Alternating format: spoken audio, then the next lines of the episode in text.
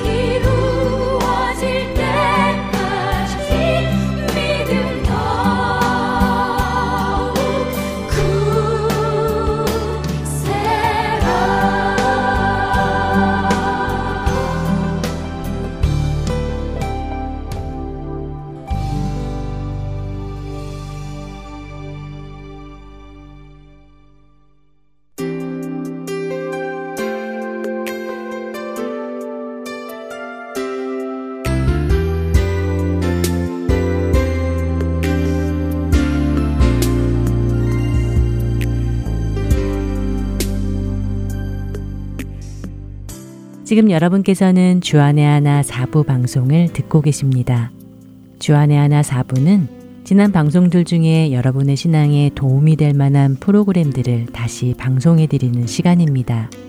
먼저 7월부터 9월까지는 2014년 7월부터 12월까지 방송된 아나크리노와 2014년 1월부터 3월까지 방송된 찬양의 말씀 속으로 그리고 2015년 10월부터 12월까지 방송된 Power of Gospel이 준비되어 있습니다. 찬양 위에 준비된 프로그램으로 이어집니다.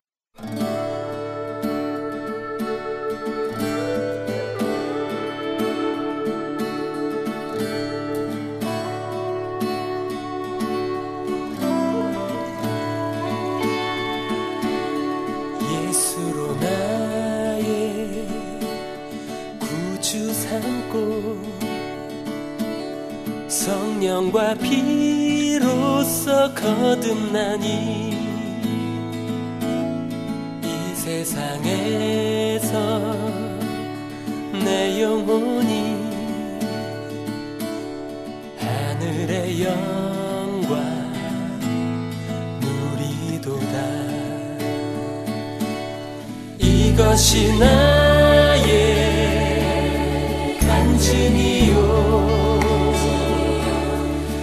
이것이 나의 찬송일세. 나 사는 동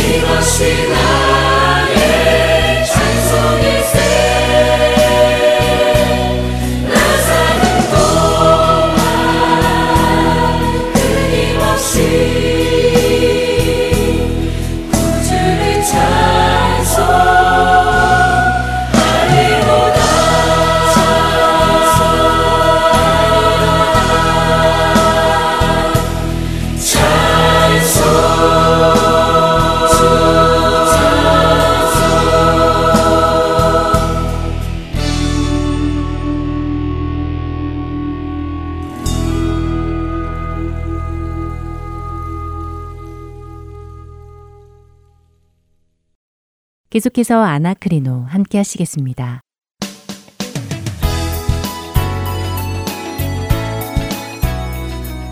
애청자 여러분 안녕하세요. 아나크리노 진행의 최강덕입니다. 여러분 안녕하십니까 황승규입니다. 네, 올 한 해가 벌써 다 지나가요. 예, 너무 빠른 것 같죠. 네, 남은 며칠 잘 마무리해서 하나님의 영광을 드러내는 우리 모두가 되기를 바랍니다. 네, 네, 오늘 아라크리노 2013년 마지막 방송인데요.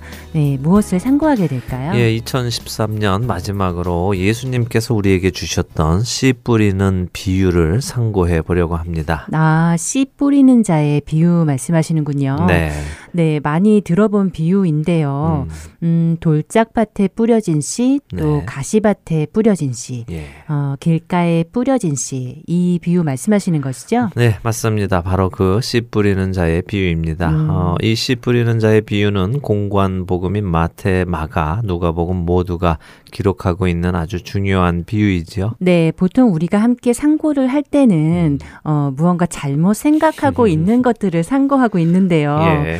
이씨 뿌리는 자의 비유는 또 뭐가 잘못되었기에 상고하고자 하시는지 네. 궁금해지네요. 글쎄요. 그럼 이 씨 뿌리는 자의 비유를 어떻게 이해하고 계시는지를 먼저 알아봐야겠지요. 네. 예, 최강덕 아나운서는 이 씨 뿌리는 자의 비유를 통해 무엇을 배우셨습니까? 음, 씨 뿌리는 자의 비유요. 네. 어, 그야 물론 길가나 돌짝밭 또 네. 가시밭에 뿌려진 씨앗처럼 되지 말고 네. 좋은 땅에 떨어진 씨앗처럼 우리도 하나님의 말씀을 잘 받아서요. 네. 30배, 60배, 100배의 열매를 맺자는 것이죠. 예, 그렇죠. 우리의 마음을 옥토와 같이 잘 다듬어서 하나님의 말씀이 많은 열매를 맺을 수 있도록 하자 하는 것이 일반적으로 이 씨 뿌리는 자의 비유에서 얻으려는 교훈인 것 같습니다. 네. 자, 그럼 오늘 마태복음을 위주로 이 씨 뿌리는 자의 비유를 한번 보면서요. 과연 예수님께서는 왜 우리에게 이 비유를 주셨는지 함께 상고해 보도록 하죠. 네. 애청자 여러분들도 마태복음 13장을 함께 열어 주시기 바랍니다. 네, 마태복음 13장이요. 예. 네, 펼쳤습니다. 자, 이제 23장은요, 예수님께서 바닷가에 있는 배에 올라 앉으시고 많은 무리가 해변에서 예수님의 말씀을 듣는 모습으로 시작이 됩니다. 음, 네. 바로 여기에서 예수님께서는 비유로 여러 가지를 말씀하셨다고 증거하며 이 씨 뿌리는 자의 비유를 3절부터 8절까지 말씀을 해주십니다. 한번 읽어주시죠. 네. 예수께서 비유로 여러 가지를 그들에게 말씀하여 이르시되 씨를 뿌리는 자가 뿌리러 나가서 뿌릴새 덜어는 길가에 떨어짐에 새들이 와서 먹어버렸고 덜어는 흙이 얕은 돌밭에 떨어짐에 흙이 깊지 아니하므로 곧 싹이 나오나 해가 돋은 후에 타서 뿌리가 없으므로 말랐고 덜어는 가시 떨기 위에 떨어짐에 가시가 자라서 기운을 막았고 덜어는 좋은 땅에 떨어짐에 어떤 것은 100배, 어떤 것은 60배, 어떤 것은 30배의 결실을 하였느니라. 네, 그리고 9절에 귀 있는 자는 들으라고 하시죠. 네. 자, 최강덕 아나운서는 무언가 비유를 들어 설명할 때요. 그 비유를 드시는 이유가 무엇입니까? 음, 비유를 들 때요. 네. 어, 그야 당연히 비유를 들어서 듣는 사람이 더 잘 이해하도록 하기 위해서겠죠. 그렇죠. 무언가 잘 이해가 안 가는 것들을 설명할 때 우리는 비유를 들면요. 이해하기가 쉬워지지요. 음, 네. 제 아이들도 그냥 덧셈 뺄셈을 가르치면요. 잘 모릅니다. 그런데 먹는 것에 비유를 해서요.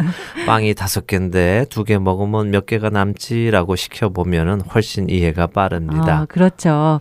비유를 들어 설명하면 훨씬 이해가 빠르죠. 네. 그렇다 면 예수님께서 비유를 들어 설명하신 이유는 무엇일까요? 음, 그것도 당연히 사람들이 더 잘 이해하도록 비유를 드신 것이겠죠? 예, 그런데 만일 그렇다면 제가 굳이 그런 질문을 드리지 않았겠죠. 네. 예, 일반적으로 사람들은 듣는 사람이 이해를 잘 하도록 하기 위해서 비유를 들지만요. 예수님의 경우는 정반대였습니다. 어, 정반대라고요. 네.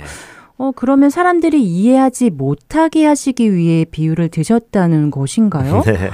어, 그건 좀 말이 안 되는 것 같은데요. 예, 왜 말이 안 된다고 생각하십니까? 어, 예수님께서 왜 사람들이 예수님의 말씀을 알아듣지 못하게 하셨겠어요? 알아듣고 따라오게 하시기 위해 이 땅에 오신 것이 아닌가요? 네, 물론 예수님께서는 자기 백성을 부르시기 위해 이 땅에 오셨지요. 어, 네. 제가 지금 자기 백성이라고 말씀을 드렸습니다. 그 이야기는요, 자기 백성이 아닌 사람도 있다는 말씀이죠. 음, 제가 지금 드리려는 말씀은 그 다음 절인 마태복음 13장 10절부터 읽어보시면 무슨 말씀을 드리려는지 이해하실 것입니다. 아, 네, 10절부터요. 네, 한번 읽어 보시죠. 13절까지만 읽어 보세요. 네. 제자들이 예수께 나와 이르되 어찌하여 그들에게 비유로 말씀하시나이까 대답하여 이르시되 천국의 비밀을 아는 것이 너희에게는 허락되었으나 그들에게는 아니 되었나니 무릇 있는 자는 받아 넉넉하게 되되 없는 자는 그 있는 것도 빼앗기리라 그러므로 내가 그들에게 비유로 말하는 것은 그들이 보아도 보지 못하며 들어도 듣지 못하며 깨닫지 못함이니라. 음, 음, 예수님께서 비유로 말씀하시는 이유가 네. 어떤 사람에게는 천국의 비밀을 아는 것이 허락되어 있지 않기 때문이라고 어, 하시는군요. 네. 어, 이거 참 의외의 말씀인데요. 그렇습니다. 참 의외의 말씀이지요. 어, 이제 그 다음 절인 14절과 15절에 예수님께서는 이사야서 6장의 말씀을 인용하시면서요. 그 예언의 말씀이 이루어진 것을 선포하십니다. 네. 사실 이 이사야서의 말씀이나 지금 이 마태복음의 말씀이 언뜻 우리에게는 쉽게 이해되지 않는 말씀인 것은 사실입니다. 네. 왜냐하면 하나님께서 이사야 선지자에게 사람들의 마음을 둔하게 하고 그들의 눈과 귀를 막아서 말씀을 못 듣게 하라고 하시잖아요. 음, 또 여기서 예수님도 사람들이 못 알아듣게 하시기 위해 일부러 비유로 말씀하셨다고 하시고 계시고요. 네. 그렇기 때문에 일반적으로 하나님께서는 모든 사람이 구원에 이르기 원하시는 분이라고 생각하는데 왜 사람들을 듣지 못하게 하실까? 이것이 서로 상충되고 있기 때문에 공감이 잘 안 가지요. 네, 잘 안 가요. 하나님께서 또 예수님께서 음. 네. 사람들이 오히려 구원받지 못하도록 그들에게 천국의 복음을 듣지 못하게 하신다는 느낌이 드는데요. 좀 그렇죠. 네, 물론 그러실 분들이 아닌데도 음, 말이에요. 예. 하나님은 모든 사람이 구원받기를 원하시는 분이 아니신가요? 예, 잘 말씀하셨습니다. 최강덕 아나운서께서 말씀하신 것처럼 하나님께서는 모든 사람이 구원을 받으며 진리를 아는 데에 이르기를 원하시는 분이시라고 디모데전서 2장 4절은 말씀하시고 계시지요. 음, 네. 이것은 변하지 않으시는 하나님의 마음이십니다. 하지만 우리가 생각해야 하는 것은요, 하나님께서 모든 사람이 구원을 받기를 원하시지만 모든 사람이 다 구원을 받는 것은 아니라고 하는 것이죠. 네. 이것은 하나님께서 그들을 다 구원하시지 못하신다는 말씀이 아니라 스스로 그 구원을 뿌리치는 사람들이 있다는 말씀입니다. 음, 그들은 하나님을 거역하고요. 끝까지 회개하지 않고 사탄을 따르는 사람들입니다. 예수님께서는 마태복음 22장에서 혼인 잔치의 비유를 말씀하시면서 아주 중요한 말씀을 우리에게 해 주시는데요. 22장 14절의 말씀입니다. 청함을 받은 자는 많되 택함을 입은 자는 적으니라. 음, 청함을 받은 자는 많되 택함을 입은 자는 적으니라. 예. 어, 그러니까 하나님께서는 세상이 예수 그리스도를 통해 구원에 이르기를 원하셔서 네. 모든 자들을 초청하셨는데 그렇죠. 음, 거기에 응답하여 오는 사람은 적기 때문에 선택을 받은 사람은 적다는 말씀을 하시고 계시는군요. 그렇습니다. 아주 중요한 말씀을 해주셨습니다. 선택을 받은 사람은 초청을 받은 사람보다 적습니다. 음, 그리고 오직 선택을 받은 사람들만이 하나님 나라의 비밀을 아는 것이 허락되어 있다는 것이 지금 마태복음 13장에서 예수님께서 하시는 말씀의 의미지요. 네. 예수님께서 요한복음 10장 27절에서 내 양은 내 음성을 듣고 따른다고 말씀하시듯이 말입니다. 네, 아주 중요한 사실을 오늘 하나 깨닫게 된 것 같아요. 네. 하나님은 모든 사람을 초청하셨지만 네. 모든 사람이 선택받은 것은 아니다. 그렇습니다. 즉 모든 것을 아시는 하나님께서는 모든 자를 초청하셨지만 누가 그 구원의 초청에 응답하여 선 택을 받을지도 이미 다 알고 계셨고 음, 구원의 초청에 응답하지 않아서 선택받지 못한 것도 다 알고 계시기에 네. 선택받지 못한 자들은 하나님의 그 말씀을 알아들을 수가 없다는 것이군요. 그렇습니다. 그래서 모든 사람이 구원에 이르기를 원하시는 하나님의 마음과 그들의 귀를 막아 구원의 소식을 듣지 못하게 하라는 하나님의 말씀이 사실은 서로 상충되는 것이 아니라는 것을 우리가 기억해야 음, 합니다. 네. 자, 그리고 지금의 이 말씀을 잘 기억하며 이제 오늘 우리가 상고할 씨 뿌리는 자의 비유를 살펴보지요. 어, 그럼 이 사실이 오늘 씨 뿌리는 자의 비유와 관련이 있다는 것이었나요? 네. 어, 전혀 눈치를 못 채고 있었네요. 어, 관련이 없다면 예수님께서 비유를 말씀하시고 왜 비유로 말씀하셨는가 하는 제자들의 질문에 이 이사야서의 말씀을 인용하시며 설명을 하셨겠습니까? 어, 네. 예, 자, 그러니까 이제 함께 보도록 하지요. 네, 더 궁금해지는데요. 자, 일반적으로 이 씨 뿌리는 자의 비유가 최강덕 아나운서께서 말씀해 주신 대로 우리도 좋은 땅이 되어 많은 열매를 맺자라는 교훈을 얻는 본문이라고 본다면요. 이 비유의 제목은 씨 뿌리는 자의 비유보다는 좋은 땅과 나쁜 땅의 비유라고 해야 할 것입니다. 음. 중요한 것이 씨가 아니라 땅이니까요. 그렇죠? 음, 듣고 보니 그렇네요. 씨가 중요한 것이 아니라 땅에 따라 열매를 맺느냐 안 맺느냐 하는 문제니까요. 그렇습니다. 그런데 예수님께서는 이 비유를 씨 뿌리는 비유를 들으라고 하십니다. 네. 그리고 이 씨 뿌리는 자의 이야기를 하시는데요. 우리는 항상 무언가 얻는 것, 부유하게 되는 것, 받는 것 이런 쪽에 관심을 두고요. 또 그것을 기준으로 모든 것을 보고 판단하거든요. 음, 그래서 이 씨 뿌리는 비유에서도 좋은 땅에 떨어져서 열매를 많이 맺은 것에 모든 관심을 두고요. 나도 그렇게 많은 열매를 맺자라고 이해한다는 것이죠. 어, 그런데 그게 뭐 잘못된 것일까요? 뭐 잘못된 것인지 아닌지는 저도 잘 모르겠습니다. 네. 제가 알고 싶은 것은 이것이 성경이 우리가 깨닫기 원하는 것이냐는 것이죠. 아, 자, 이제 예수님께서 이 씨 뿌리는 자의 비유를 해석해 주신 마태복음 13장 18절에서 23절을 한번 한 절씩 읽어 보도록 하지요. 네. 애청자 여러분들도 한 절씩 함께 읽으시면서요. 예수님께서 이 말씀을 어떤 톤으로 하고 계시는지를 잘 생각해 보시기 바랍니다. 네. 제가 먼저 읽겠습니다. 그런즉 씨 뿌리는 비유를 들으라. 아무나 천국 말씀을 듣고 깨닫지 못할 때는 악한 자가 와서 그 마음에 뿌려진 것을 빼앗나니 이는 곧 길가에 뿌려진 자요. 돌밭에 뿌려졌다는 것은 말씀을 듣고 즉시 기쁨으로 받되 그 속에 뿌리가 없어 잠시 견디다가 말씀으로 말미암아 환란이나 박해가 일어날 때에는 곧 넘어지는 자요. 가시떨기에 뿌려졌다는 것은 말씀을 들으나 세상의 염려와 재물의 유혹에 말씀이 막혀 결실하지 못하는 자요. 좋은 땅에 뿌려졌다는 것은 말씀을 듣고 깨닫는 자니 결실하여 어떤 것은 100배, 어떤 것은 60배, 어떤 것은 30배가 되느니라 하시더라.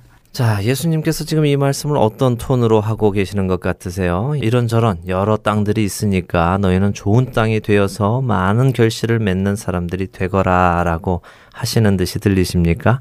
아니면 그냥 사실을, 그러니까 이런 것은 이런 이유 때문에 그렇다고 쭉 나열하시는 것처럼 들리십니까? 음, 그렇네요.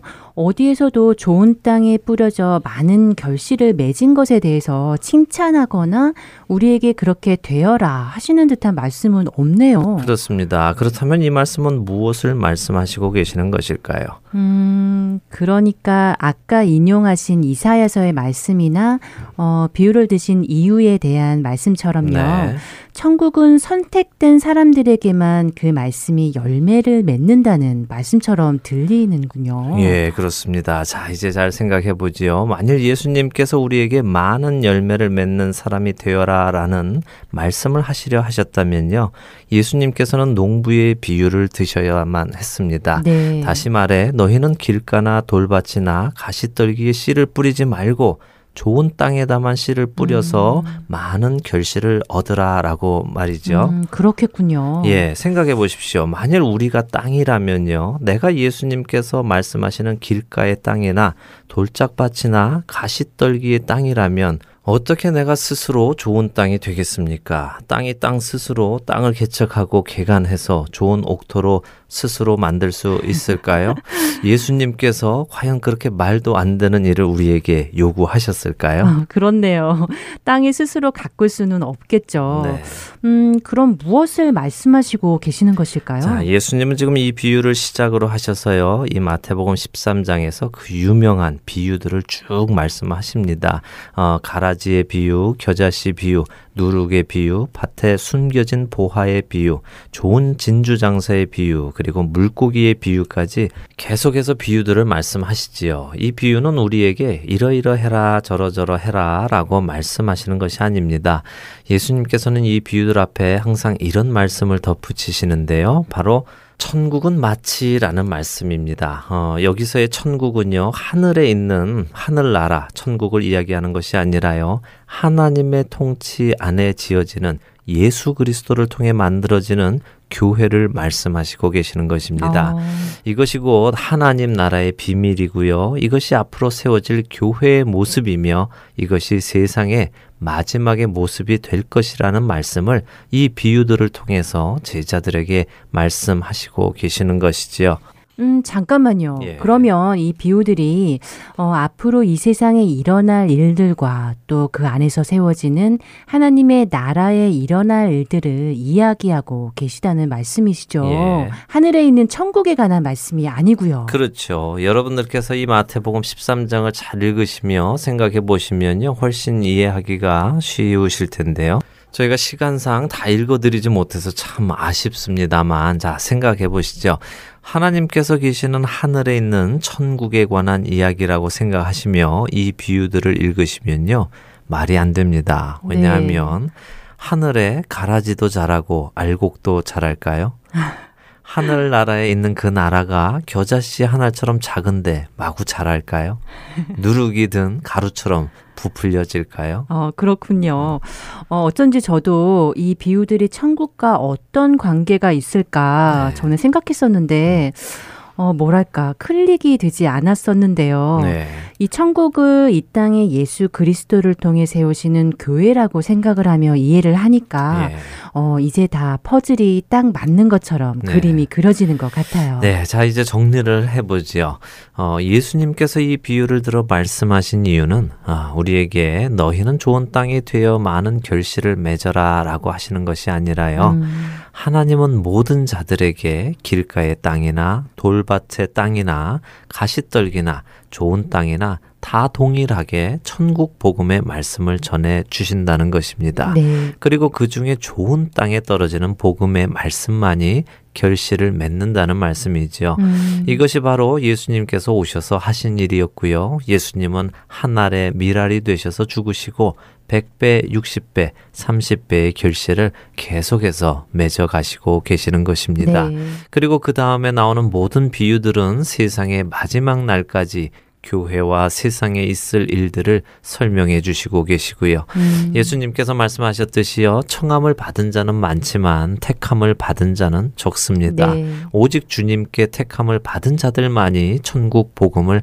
알아듣고 반응한다는 사실을 예수님께서는 비유로 말씀해 주시고 계시는 것입니다. 음, 땅은 스스로 좋은 땅이 될 수 없습니다. 예수님의 이 비유는 정말 단순히 앞으로 될 일에 대한 예언적인 말씀이시며 교회의 모습과 세상 끝날에 있을 일에 대해 택함 받은 자들이 알아듣도록 해주신 말씀입니다. 아, 그렇군요.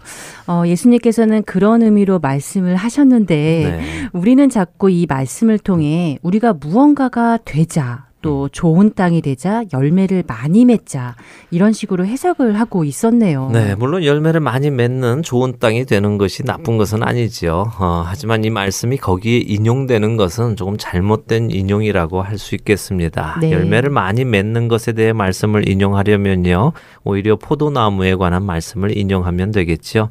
사실 이 어, 마태복음 13장에 나오는 예수님의 비유들을 놓고 우리가 상고해야 할 내용은 상당히 많습니다. 어, 언젠가 기회가 된다면요, 함께 나누도록 하고요. 네. 오늘은 이 정도에서 마치면 될 것 같습니다. 네, 오늘 이 비유를 상고하면서 음. 어, 성경을 도덕적으로 또 인본주의적으로 해석하면 안 된다는 말이 무엇인지 이제야 알 것 같습니다. 네.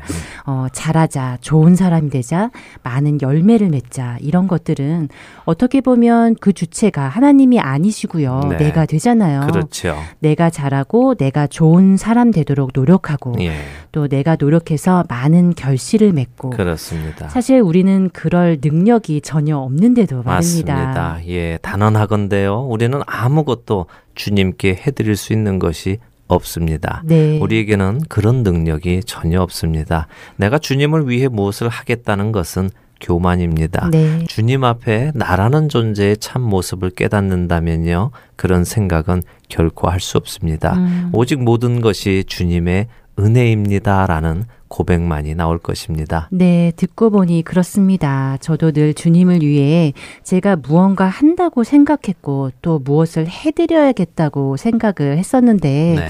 네, 잘못 생각하고 있었어요. 네. 어, 이제 정말 주님의 은혜라는 말을 다시 생각해 보게 됩니다. 예. 2013년 마지막 방송에서 이렇게 제 자신의 모습을 돌아볼 수 있어서 어, 2014년은 더 겸손하게 맞을 수 있을 것 같습니다. 예.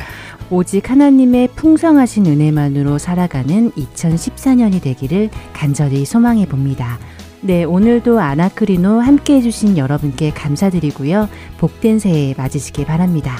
안녕히 계세요. 예, 아나크리노 함께 해주셔서 감사합니다. 2014년 새해 여러분들 다시 찾아뵙겠습니다. 안녕히 계십시오. 안녕히 계세요.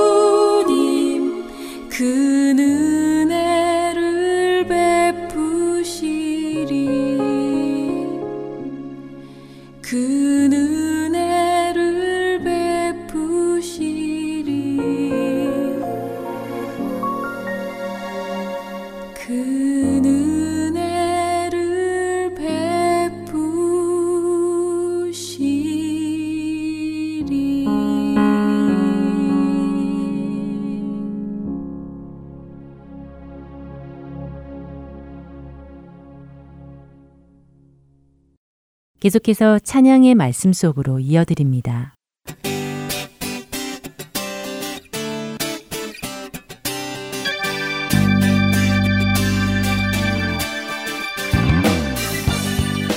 애청자 여러분 안녕하세요. 찬양의 말씀 속으로 박윤규입니다. 여기 애리조나는 3월에도 불구하고 날씨가 벌써 더워지고 있습니다. 그래서인지 자주 갈증을 느끼는데요. 더운 날씨와 더불어 무척이나 건조한 애리조나에서 낮에 운전을 하거나 산책을 하다 보면 얼마 지나지 않아 목이 말라 마실 물을 찾게 됩니다. 게다가 저는 운동을 참 좋아해서 이렇게 더운 날씨임에도 불구하고 친구들이랑 운동을 즐기는데요. 운동이 다 끝나면 너나 할 거 없이 친구들과 바로 가스스테이션으로 달려갑니다.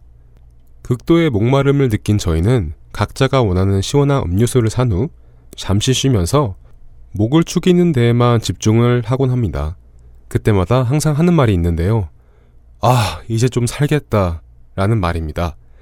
정말 목이 탈 정도로 목이 마를 때는 아무것도 보이지 않고 오직 물이나 음료수만 찾는 것 같습니다. 그러면 우리의 영혼이 갈증을 느낄 때는 어떻게 해야 될까요? 그리고 그 갈증을 느껴보신 적이 있으신가요? 우리가 육체적으로 갈증을 느낄 때 물을 찾듯이 이렇게 애타는 심정으로 우리 주님을 찾아야 할 것 같다는 생각이 듭니다. 이런 목마름을 잘 표현해준 찬양곡이 있어 여러분과 나누어 보려 합니다. 목마른 사슴 시냇물을 찾아 헤매이듯이 라는 찬양 많이 들어보셨죠? 먼저 함께 들어보신 후에 이야기 계속 나누겠습니다.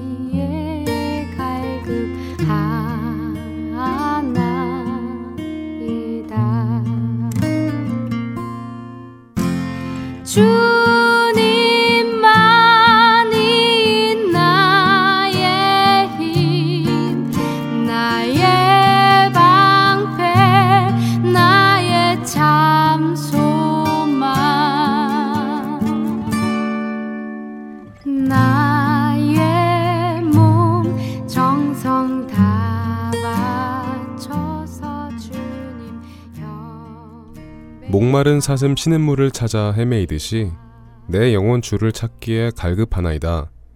주님만이 나의 힘, 나의 방패, 나의 참소망. 나의 몸 정성 다 바쳐서 주님 경배합니다. 갈급함을 표현하는 것에 사슴이 등장합니다. 사슴이 물을 좋아해서 그런 걸까요? 사슴은 기본적으로 몸이 뜨거운 동물로서 일반적으로 해발 1000m 이상의 고산 지역 혹한의 날씨 속에서 자라난다고 합니다. 열이 많아서 물을 자주 마셔줘야 하고 물을 충분히 섭취하지 않으면 다른 동물에 비해 더 극심한 갈증을 느낀다고 하는데요. 심지어는 목마름 속에서 죽어가기도 한다고 합니다. 이렇게 목마름 속에서 물을 찾는 일은 목숨을 거는 일인데요. 또 실제적인 맹수의 공격에도 노출이 된다고 합니다. 몸이 뜨거운 사슴은 물을 마시지 않으면 안 되기 때문에 물을 마시러 온다는 걸 맹수들은 잘 알고 있다고 합니다. 그래서 강 근처에서 맹수들은 사슴을 노리는 경우를 많이 볼 수 있다고 하는데요. 따라서 사슴이 물을 찾는 것은 목숨을 거는 일입니다. 그러므로 이 찬양은 목마른 사슴이 시냇물을 찾는 그 갈급함으로 주님을 찾아야 하는 것을 나타내주는 찬양입니다. 이 목마른 사슴은 시편 42편 1절과 2절에서 찾아볼 수 있습니다. 하나님이여 사슴이 시냇물을 찾기에 갈급함 같이 내 영혼이 주를 찾기에 갈급하니이다. 내 영혼이 하나님 곧 살아계시는 하나님을 갈망하나니 내가 어느 때에 나아가서 하나님의 얼굴을 배울까? 이 시편 기자는 사슴이 목숨이 걸려 있는 목마름 같은 그 갈급함으로 주를 찾기에 갈급하다고 고백합니다. 이 시는 고라 자손의 미스갈이 썼다고 기록되어 있는데요. 이 고라라는 지파는 출애굽한 후 광야 생활 중에 모세와 하나님에 대한 반역을 주도한 지파였습니다. 결국 땅이 그들을 삼키는 징계를 당했는데요. 그 이후 반역을 주도한 자손이라는 꼬리표가 붙지 않았을까요? 하지만 하나님의 은혜로 갈급한 심령으로 하나님을 찾게 됨을 시편에서 찾아볼 수 있습니다. 시편 42편 3절부터 5절의 말씀입니다. 사람들이 종일 내게 하는 말이 내 하나님이 어디 있느냐 하오니 내 눈물이 주야로 내 음식이 되었도다. 내가 전에 성의를 지키는 무리와 동행하여 기쁨과 감사에 소리를 내며 그들을 하나님의 집으로 인도하였더니 이제 이 일을 기억하고 내 마음이 상한도다. 내 영혼아 내가 어찌하여 낙심하며 어찌하여 내 속에서 불안해하는가 너는 하나님께 소망을 두라 그가 나타나 도우심으로 말미암아 내가 여전히 찬송하리로다. 아마 이 시편 기자는 어려운 상황 가운데 놓여 있었던 것 같습니다. 우리들도 이 세상에서 나그네로서 살아갈 때 어려운 상황에 많이 처할 것입니다. 그때마다 이 시편 기자처럼 하나님께 소망을 두고 찬송해야 할 것입니다. 세상과 맞대어 하나님의 편에 서야 하는 경우가 많이 있을 것입니다. 예를 들어 혼전 순결을 외치는 그리스도인들과 왜 꼭 그렇게 고리타분하게 살아야 하냐라는 개방적인 문화에서 또 그리스도인으로 고백을 하면 목숨을 위협받는 위험 지역에서 우리들은 시편 기자처럼 주님께 의탁하며 낙심하지 말고 주님을 찬송해야 할 것입니다. 주님의 말씀에 목말라 하신 적이 있으신가요? 지금 이 상황에서 주님의 음성을 듣고 싶습니다. 주님이 저와 계신지 알고 싶습니다. 저를 구원하여 주시옵소서 라는 절박함 속에서 기도와 찬양을 드려보신 적이 있으신가요? 나의 얄팍한 지식과 잔머리, 그리고 사람에게 의지하는 우리의 연약함 속에서 그 모든 것을 의지하지 않고 오로지 주님께만 매달리며 지금 이 상황, 이 현실에서 주님만을 바라보며 나아갈 수 있게 해달라는 간절함, 절박함, 그 가난한 심령으로 내가 의지할 분은 주님 한 분뿐이시라는 애타는 심령으로 이 찬양을 불러보는 것은 어떨까요? 목마른 사슴이라는 찬양곡을 함께 나누어 보았습니다. 목이 타들어가는 갈급함이 있을 때 시냇물을 찾는 것처럼 내 영적인 갈급함이 있을 때 주님을 찾아야 할 것 같습니다. 목마를 때 마실 물만 생각나듯이 영적인 메마름 속에서 주님에게만 달려가고 싶은 그 갈급한 마음이 있어야 할 것입니다. 그런데 여러분, 우리들이 한 가지 더 알아야 할 것이 있습니다. 아까도 사슴에 대해서 나누었듯이 사슴이 물을 자주 찾는다는 것을 아는 맹수들이 시냇가의 곁을 어슬렁거리고 있듯이 우리가 주님과 가까워지려고 노력할 때마다 주님을 찾아 나아갈 때마다 수많은 맹수들이 우리를 노리고 있을 것입니다. 하지만 그것이 두려워서 또 방해가 와서 넘어진다 하더라도 포기하지 않으셨으면 좋겠습니다. 우리가 주님께서 어디에 계시는 줄 알면서도 저 맹수들이 두려워 주님께 나아가지 못한다면 우리는 그 갈급함을 주님 외에 다른 것들, 세상 것들로 채우게 될 것입니다. 결국 무뎌진 갈급함 속에서 우리의 육체는 멀쩡히 살아가겠지만 우리의 영은 죽은 거와 다름이 없을 것입니다. 심령이 가난한 자는 복이 있나니 천국이 그들의 것임이요. 마태복음 5장 3절 말씀입니다. 우리가 의지할 곳, 우리가 있어야 할 곳은 여호와 하나님 주님뿐이시라는 갈급함으로 오직 그분만 찾는 저와 여러분들 되시길 바랍니다. 목마른 사슴 시냇물을 찾아 헤매이듯이 내 영혼 주를 찾기에 갈급하나이다. 주님만이 나의 힘, 나의 방패, 나의 참 소망, 나의 몸 정성 다 바쳐서 주님 경배합니다. 저는 다음 주 이 시간 다시 찾아뵙겠습니다. 애청자 여러분, 안녕히 계세요.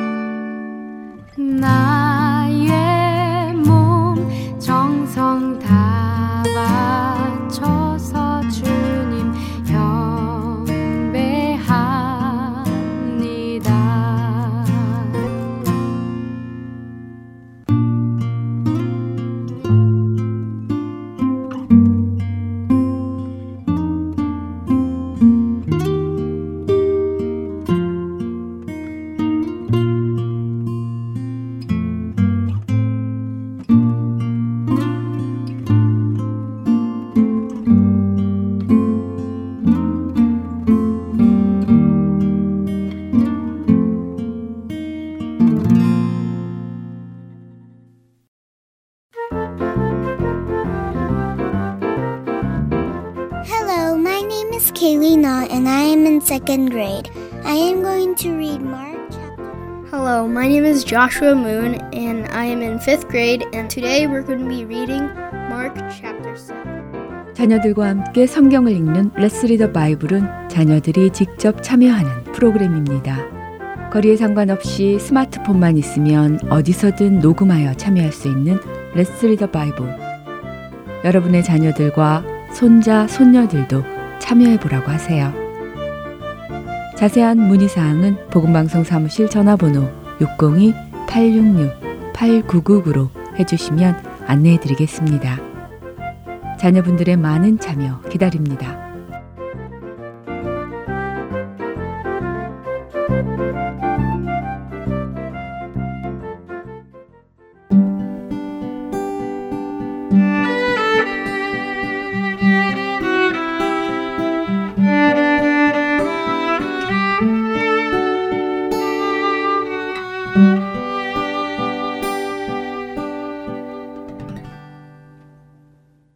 이어서 송민호 목사님이 전해주시는 복음의 메시지 Power of Gospel 이어드립니다.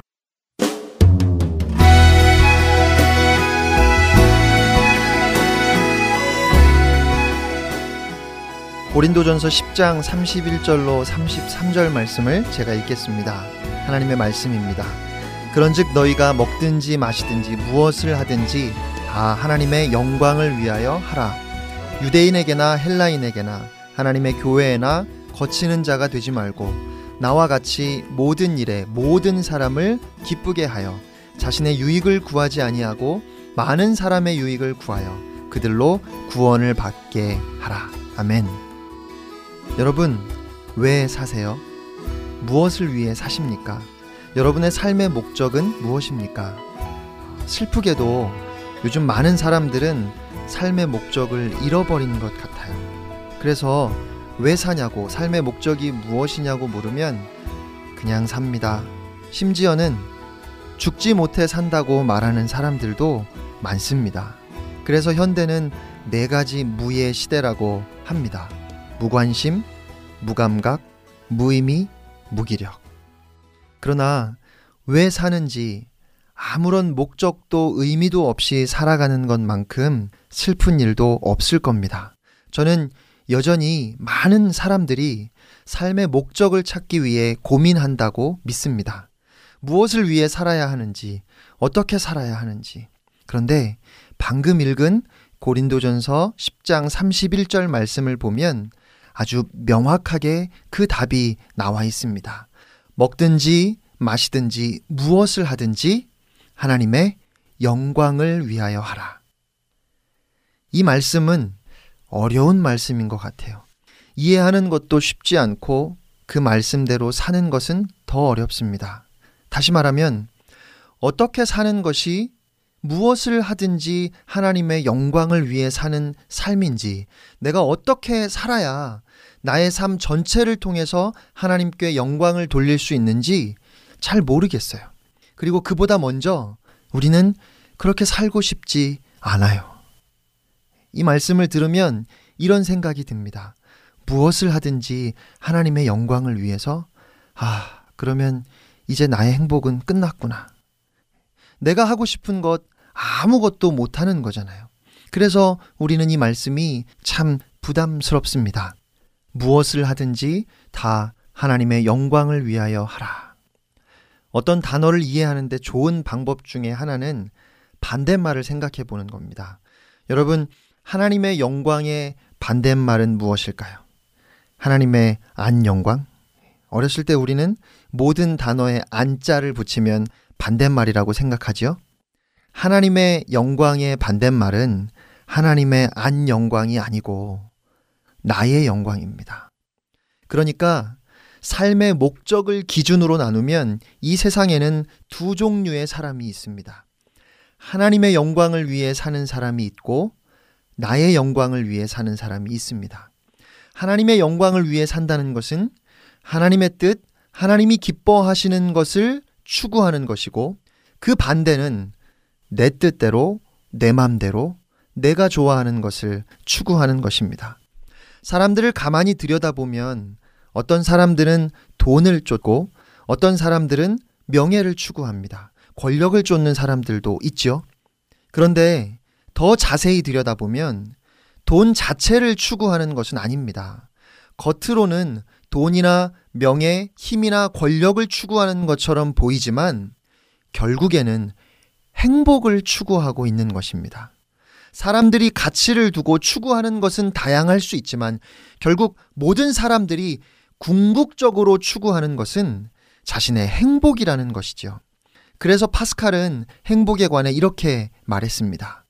모든 사람들은 행복을 추구한다. 예외가 없다. 방법은 다양하지만 모두가 그 목표를 향해 나아간다. 전쟁에 나가는 사람들과 전쟁을 회피하는 사람들의 동기가 서로 다를 수 있지만 그들 안에 있는 욕구는 동일하다.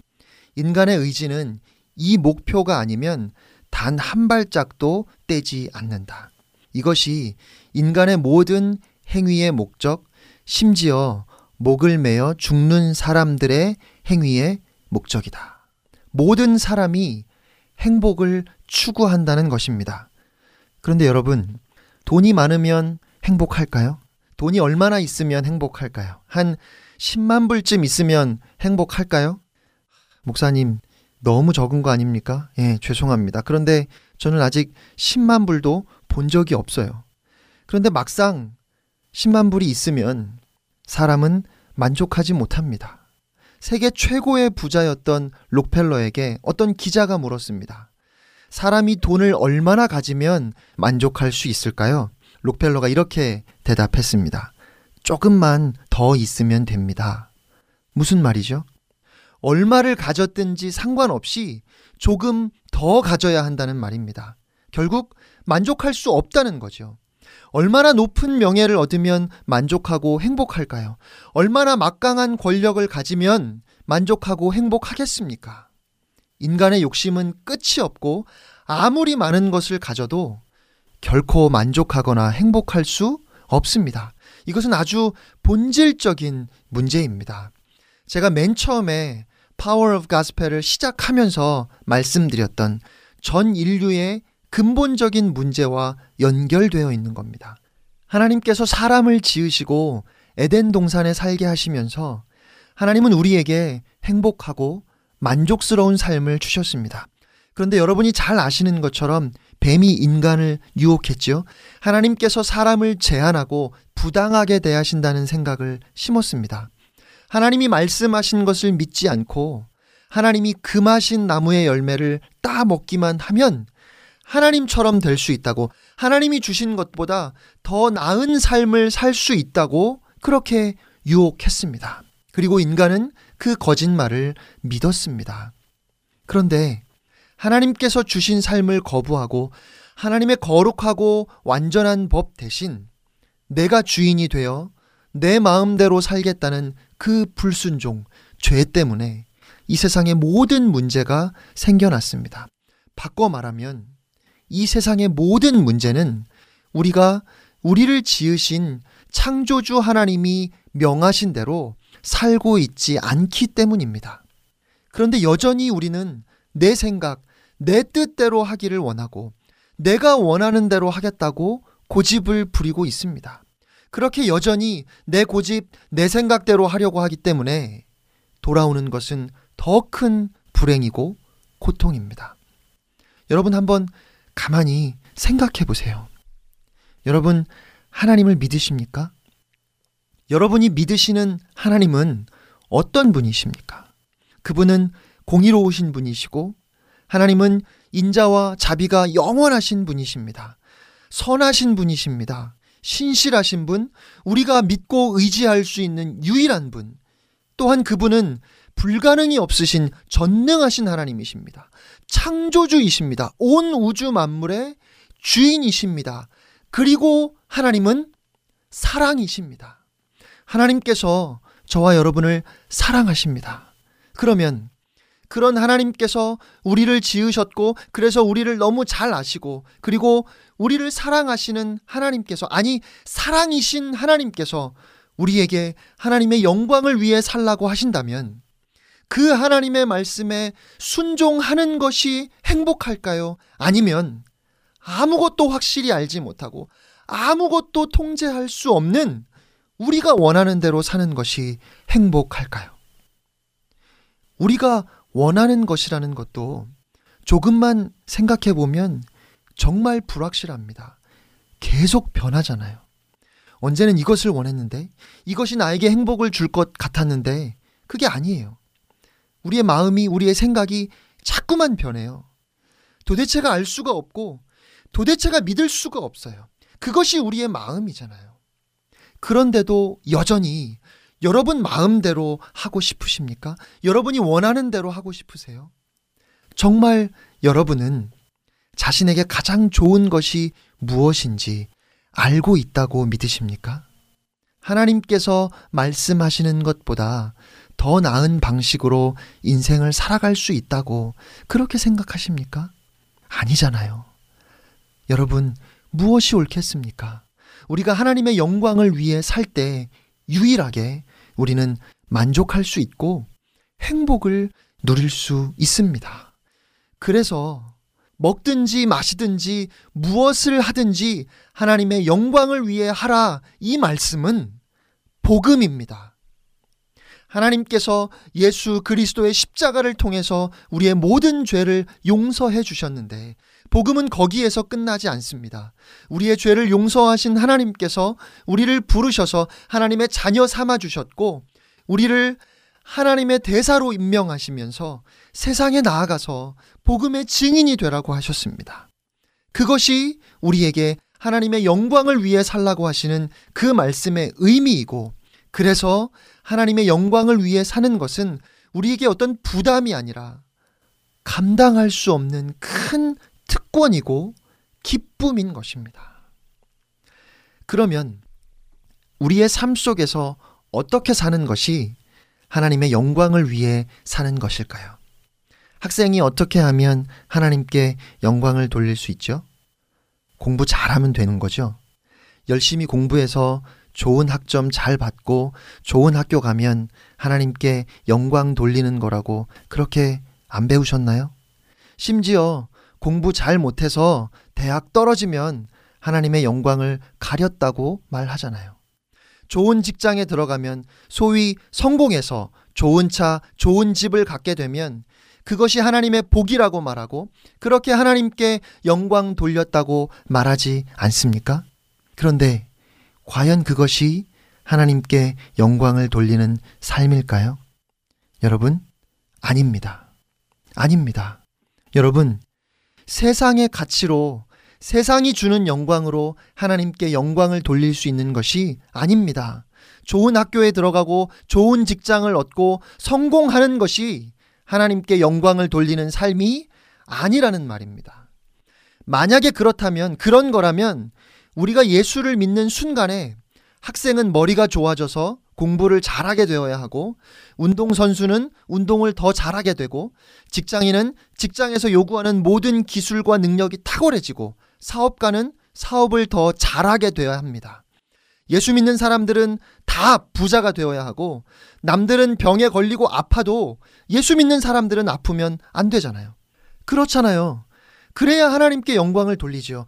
하나님께 영광을 드리는 삶을 사는 것이 하나님의 뜻이고 우리가 생각하는 그런 것이 하나님께 영광을 돌리는 삶이라면 그렇게 할 수 있도록 하나님께서 그럴 수 있게 해 주셔야죠. 그런데 그런가요? 아니잖아요. 예수 믿는 사람들 중에 가난하고 힘든 삶을 살아가는 사람들이 많아요. 감기가 유행할 때 교회에는 감기 걸린 사람이 하나도 없던가요? 아닙니다. 예수 믿는 사람들도 똑같이 아파요. 우리가 마치 하나님을 믿게 되면 잘 나가게 되고 성공할 것이라고 오해하는 이유는 그런 사람들만 간증을 하니까 그래요. 당연히 그렇지 않은 사람들은 어떻게 간증하겠습니까? 참 서운하기도 하고 힘들면서도 그런 마음을 터놓지도 못해요. 왜요? 마치 그것이 나의 잘못 때문에 하나님의 영광을 가리는 것 같거든요. 그러니까 안 그래도 힘들고 어려운데 죄책감까지 안고 살아가는 겁니다. 예수 믿는 사람들은 예수 믿지 않는 사람들보다 뛰어나야 한다고 말하니까요. 그런데 여러분, 하나님께서 주신 달란트는 다 다릅니다. 여러분 주위에 공부 잘하는 아이들 있잖아요. 공부가 제일 쉽다고 말하는 정말 어이없고 짜증나는 애들이 있어요. 내가 보기에는 공부 안 하는 것 같은데 시험 보고 점수 받으면 늘 나보다 잘 받아요. 돈 버는데 머리가 비상하게 돌아가는 사람들이 있습니다. 돈이 보인대요. 어떻게 하면 돈을 벌 수 있을지 기가 막히게 잡아내는 사람들이 있어요. 그런가 하면 늘 이미 한물 간 아이템에 뒤늦게 투자해서 손해보는 사람들이 있어요. 누구는 손만 대면 돈을 벌고 누구는 손만 대면 돈을 까먹어요. 그런데 공부 잘해서 좋은 학교, 좋은 직장, 소위 말하는 판사, 검사, 변호사 등등 사자 들어가는 직업을 가지면 그렇게 성공하면 하나님께 영광을 돌리는 것이라고요. 예수 믿는 사람이 돈 많이 벌어서 재벌되면 그러면 하나님께 영광을 돌린 것이라고요. 그러면 머리도 안 좋고 돈도 잘 못 버는 우리는 너무 억울하잖아요. 더 슬픈 것은 누구는 보면 다 가진 것 같아요. 공부도 잘하고 잘생기고 운동도 잘하고 집안도 좋아서 부자예요. 그러면 우리는 속으로 이런 생각을 합니다. 성격은 안 좋을 거야. 그런데 성격도 좋아요. 착해요. 심지어 믿음도 좋아요. 그런 사람들은 아무것도 안 해도 그냥 하나님께 영광을 돌리는 것 같고 상대적으로 나는 한없이 초라합니다. 그런데 현실이 그래요. 예수님께서도 그것을 말씀하셨어요. 마태복음 25장에 여러분이 잘 아시는 달란트 비유가 있습니다. 주인이 외국에 가면서 종들을 불러서 자기 소유를 맡기는데 다섯 달란트, 두 달란트, 한 달란트를 줍니다. 아니, 왜 차별해요? 한 달란트씩 똑같이 주면 좋잖아요.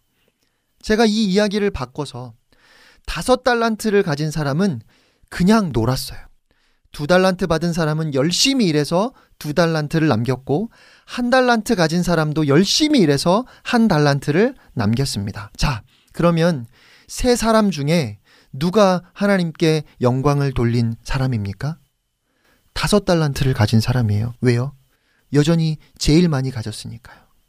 그러니까 다섯 달란트 가진 사람이 하나님께 영광을 돌리는 것 맞잖아요. 최고가 되는 것이 가장 높이 올라가고 가장 많이 갖는 것이 하나님께 영광을 돌리는 것이니까요. 그러니까 다섯 달란트를 가진 사람이 하나님께 영광을 돌리는 것 맞잖아요. 그렇게 잘못 생각하고 있기 때문에 한 달란트를 받은 사람은 아예 시도조차 하지 않고 땅에 묻어버립니다. 왜요? 아무리 열심히 하면 뭘 합니까? 죽으라고 고생해서 한 달란트를 남겨도 다섯 달란트 받은 사람은 고사하고 두 달란트 받은 사람도 못 이기는데 뭐하러 그런 어리석은 시도를 하느냐는 겁니다. 그런데 하나님께서 요구하시는 것은 남들보다 더 많이 갖는 것이 아닙니다. 각자의 능력이 다 달라요. 그리고 능력에 따라서 각기 다른 달란트를 맡기셨어요. 그런데 우리가 믿는 하나님은 우리에게 몇 달란트를 주셨는지 정확하게 기억하시는 분입니다. 그리고 다섯 달란트를 받은 사람이 다섯 달란트를 남겨서 열 달란트를 가지고 있고 한 달란트를 받은 제가 한 달란트를 남겨서 겨우 두 달란트를 가지고 있을지라도 공평하신 하나님은 그 두 인생을 똑같이 착하고 충성된 삶이라고 똑같이 하나님께 영광을 돌린 삶이라고 칭찬하시고 인정하신다는 말입니다. 물론 하나님께서 여러분을 높이실 수 있습니다. 여러분이 남들보다 더 많이 가지게 하실 수도 있고 남들보다 더 높은 곳에 서게 하실 수도 있습니다. 그러나 그것은 하나님의 주권이고 더 중요한 것은 하나님께서 하나님의 일을 이루시기 위한 수단일 뿐입니다. 그것 자체가 목적이 아니라는 말입니다. 그것을 목적으로 삼고 살아서는 안 된다는 거예요.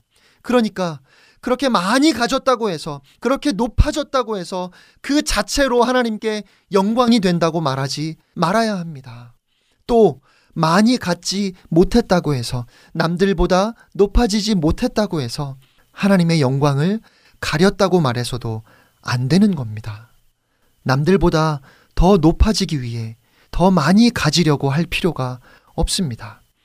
우리의 고민은 어떻게 하면 더 많이 갖고 어떻게 하면 더 높아질 수 있을까가 아니라 오늘 우리의 고민은 지금 나의 삶의 자리에서 내가 만나는 모든 사람들 가운데 내가 하게 되는 모든 일들 가운데 내가 어떤 삶을 사느냐에 있는 것입니다.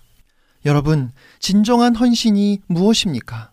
헌신은 교회 열심히 나오는 것 아닙니다. 자꾸만 교회에만 모이고 교회에만 있으려고 하는 것은 헌신이 아닙니다. 진정한 헌신은 교회 밖에서, 그러니까 여러분의 가정에서, 직장에서, 세상에서 그리스도인답게 구원받은 하나님의 자녀답게 복음을 아는 사람답게 가족을 사랑하고 섬기는 것, 직장이나 사업장에서 만나는 모든 사람들에게 주님께 하듯 하는 것, 나에게 맡겨진 모든 일에 최선을 다해서 신실하게, 성실하게 임하는 것, 그것이 헌신입니다. 그리고 그것이 바로 하나님의 영광을 위해 사는 삶입니다. 우리가 우리의 삶의 모델로 삼을 수 있는 유일한 분, 그분은 예수 그리스도입니다. 제가 전에 프란시스 첸 목사님께서 만약 지금 미국에 예수님이 오신다면 교회를 다니는 사람들조차 그리스도인이라고 하는 사람들조차 예수님을 따르지 않을 것이라고 말씀하시는 것을 들은 적이 있습니다. 예수님은 마국간에서 태어나셨잖아요. 나사렛에서 자라셔서 나사렛 예수라고 불리셨지요. 오늘날로 말하면 빈민가에서 태어나셨고 그곳에서 목수로 자라셨습니다. 인자는 머리 둘 곳도 없다고 하셨으니까 예수님은 가난하셨습니다. 누가 그런 예수님을 따르겠습니까? 혹시 여러분이 그런 예수님을 따라가겠다고 하면 아마 부모님께 혼날 겁니다. 부모님이 교회를 다니시든 안 다니시든 상관없이요. 그만큼 우리의 믿음이 잘못되어 있다는 말입니다. 여러분, 예수님께서 어떻게 사셨습니까? 예수님은 철저하게 포기하고 손해보는 삶을 사셨습니다. 하늘 보좌를 버리시고 이 땅에 오셨고 언제든지 천군 천사를 부르실 수 있었지만 억울하게 매를 맞고 죽는 순간까지 인간들의 그 모든 비웃음과 조롱을 받으시면서도 그분의 힘을 사용하지 않으셨습니다. 그리고 예수님은 철저하게 섬기는 삶을 사셨습니다. 그리고 하나님께서 예수 그리스도의 삶을 통해서 가장 큰 영광을 받으셨습니다. 그러면 지금 우리가 살아내야 하는 삶은 하나님께 영광을 돌리는 삶은 예수님이 본을 보이셨던 것처럼 섬기는 삶입니다. 고린도전서 10장 23절 이하의 말씀도 오늘 우리가 함께 보았던 그 본문 말씀도 바로 그것을 말하고 있습니다. 모든 만남에서 상대방의 마음을 생각하고 상대방의 마음이 불편하지 않게 배려하는 삶을 살라는 것입니다.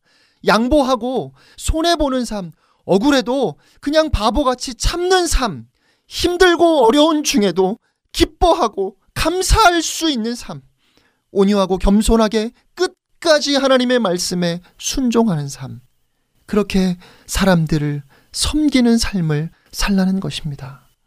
그렇게 살 때 그 삶이 하나님께 영광을 돌리는 삶이고, 그렇게 살 때 그런 여러분의 삶을 통해 세상이 하나님을 알게 될 것이라는 그런 말씀입니다.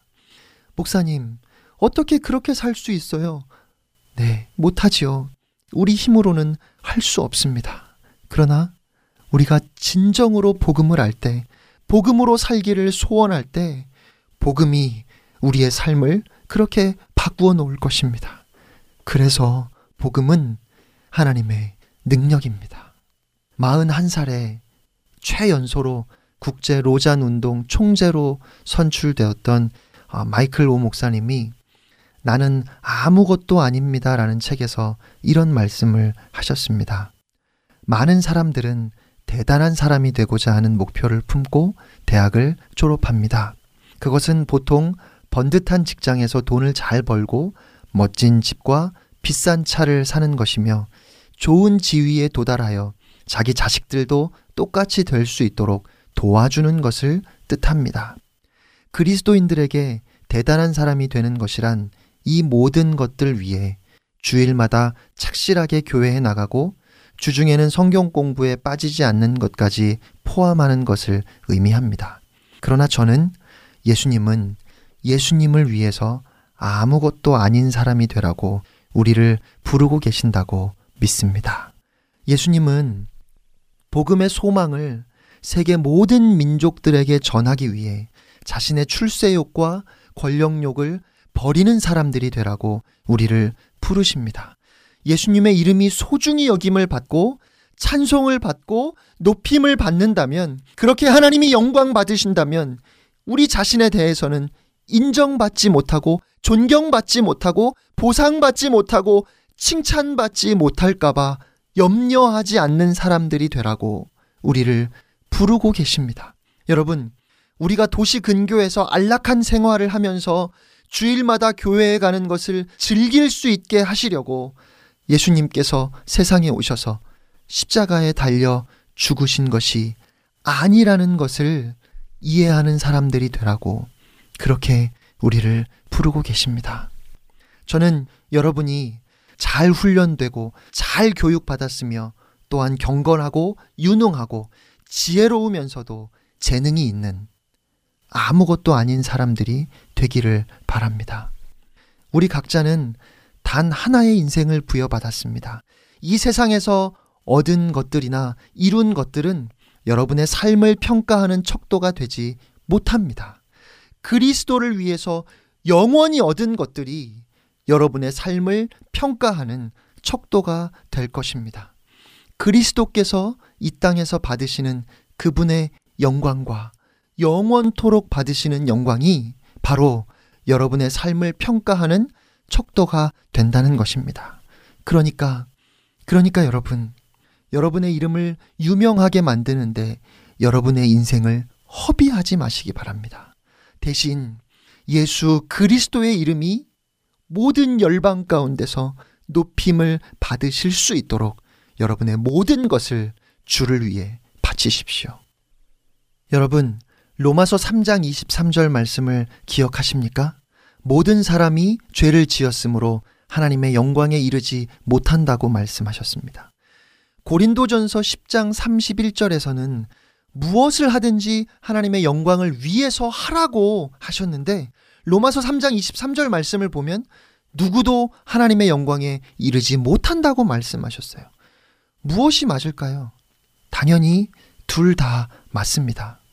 이 모순되는 두 말씀 사이에 바로 그리스도의 십자가가 있습니다. 꽤 오래전에 무한도전에서 Shall We Dance라는 프로젝트를 방송했습니다. 당시에 워낙 크게 이슈가 되었으니까 기억하시는 분들이 계실 거라고 생각합니다.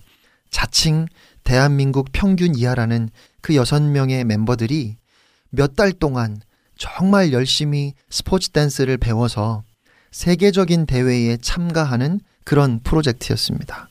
정말 힘들게 고생하며 열심히 연습을 했고 세계적인 대회에 참여해서 결과는 예선 탈락이었지만 많은 사람들이 그 방송을 통해 많은 감동을 받았습니다. 그런데 그들이 모든 순서를 마치고 인터뷰를 하는데 그 여섯 명의 멤버들이 하나같이 했던 말이 있었습니다. 그것은 파트너에게 미안하다는 말이었습니다.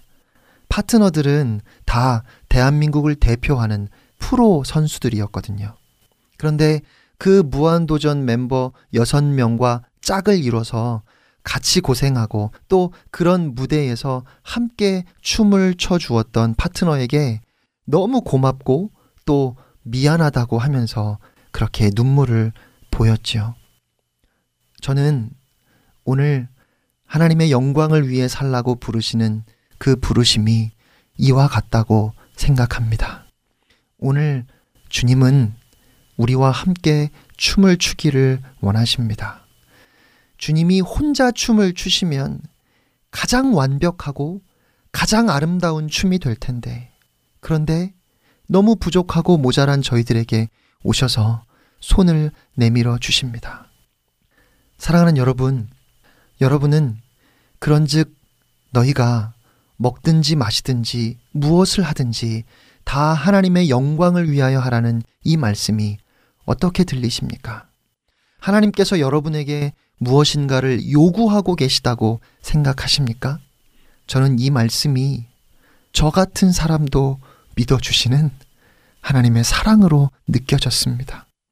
제가 무엇을 한들 그것이 하나님께 영광이 되겠습니까?